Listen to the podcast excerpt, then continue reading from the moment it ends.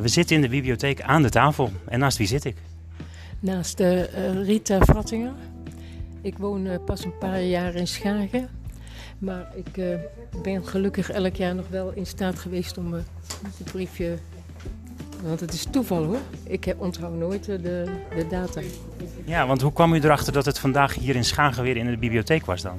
Het moest zo zijn dat ik kennelijk ik iets moest doen in de bibliotheek. En dus weer het gele gevaar onder ogen moest zien. Ja, u zag de grote gele vlag, die hangt natuurlijk voor het raam. Uh, de tafel is heel mooi gedekt met uh, duidelijk gele Amnesty vlaggetjes. Uh, de brieven die staan klaar om te schrijven. En u heeft al wat geschreven. Ja, ik heb, uh, nou, ik heb nu drie brieven geloof ik geschreven. Dus dat gaat de goede kant op, want er zijn uh, wel tien verhalen natuurlijk. Maar ik denk niet dat u ze alle tien gaat schrijven. Maar ik, nee, nee, ik, ik vind het wel heel fantastisch dat u dit doet. Gevallen en nu heb ik steeds kramp in die hand. Dus het gaat niet meer zo fijn.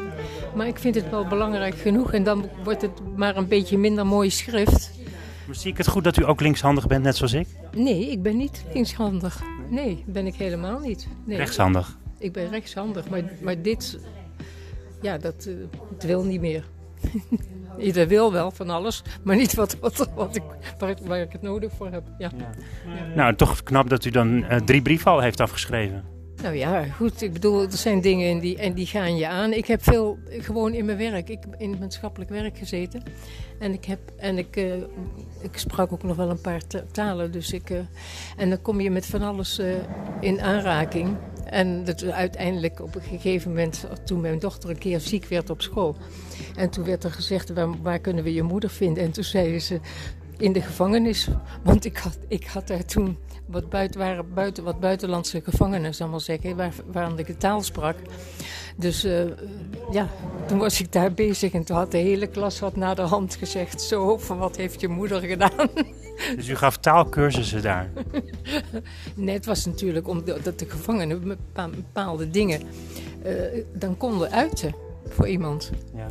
En er is altijd wel behoefte aan een gesprek natuurlijk. Ja. Vooral in zo'n moeilijke periode. Als je ergens vast zit, dat lijkt me helemaal verschrikkelijk. Ja, ja, dat is ook. Het zijn ook niet allemaal brave borsten hoor die daar lopen. Maar, maar ik bedoel, toch hebben mensen ook recht op een menselijke benadering. Ja. En nu schrijft u een brief, u heeft al drie geschreven, uh, voor iemand die ook vastzit?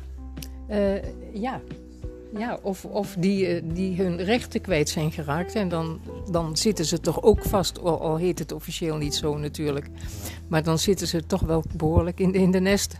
Ja, want we hebben het ook over bijvoorbeeld een schade van uh, een natuurramp... die uiteindelijk ertoe leidt dat je huis kwijtraakt. En je dat alsjeblieft uh, mag, nog eten mag krijgen.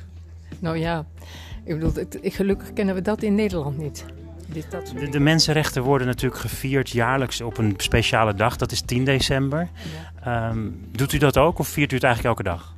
Uh, ik probeer altijd mijn medemensen als, als mensen te zien. Ja. ja, ook als dat geen braven zijn. Meer kan je ook niet doen natuurlijk. Uh, nee, ik hoef ook niemand te straffen natuurlijk. dat vind ik ook wel, goed hoor. Maar uh, nee, ik heb in het maatschappelijk werk gezeten en ik heb dus vooral mensen.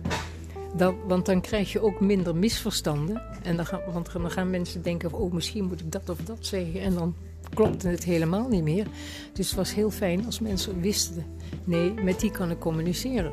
Ja. En hoe voelt het nou als je een brief voor een ander schrijft? Want het is ook soms wel een beetje ver van huis. Ja, wel. Maar ik bedoel, in der tijd, toen kwamen ook heel veel mensen uit Latijns-Amerika. En daar, die, heb ik, die heb ik ook in de, met de vluchtelingen, zal ik maar zeggen. En daar ben ik ook mee bezig geweest. En daar heb ik ook uh, de huizen aan de binnenkant uh, gegooid, het behangen en zo. ik bedoel, je moet ook praktisch iets anders kunnen doen, hè? Ja, dus het is heel goed als je verbinding maakt en dan kan proberen te helpen. Ja, precies. Nou, en dat is, dat is mooi. En dan hoef je, heb je geen salarisverhoging heb je nodig, want je krijgt, hebt een heel andere, uh, ja, ander, je, dan zit je in een ander ritme. En je hoeft al die bureaucratie niet zo te doen. Je hoeft maar naar mensen te luisteren en, ja, en, en, en iets uit te leggen. Of, nou, ik ga u niet te veel ophouden, want ik hoop dat u nog een vierde brief gaat schrijven. Ja. Als het lukt met uw handen. En ik wens u een hele fijne dag. Eh, dankjewel. Ja, nou ja, het is, het is gewoon een goede dag. wij maken er. Het is wel maar, maar zoveel procent, maar het is een goede dag.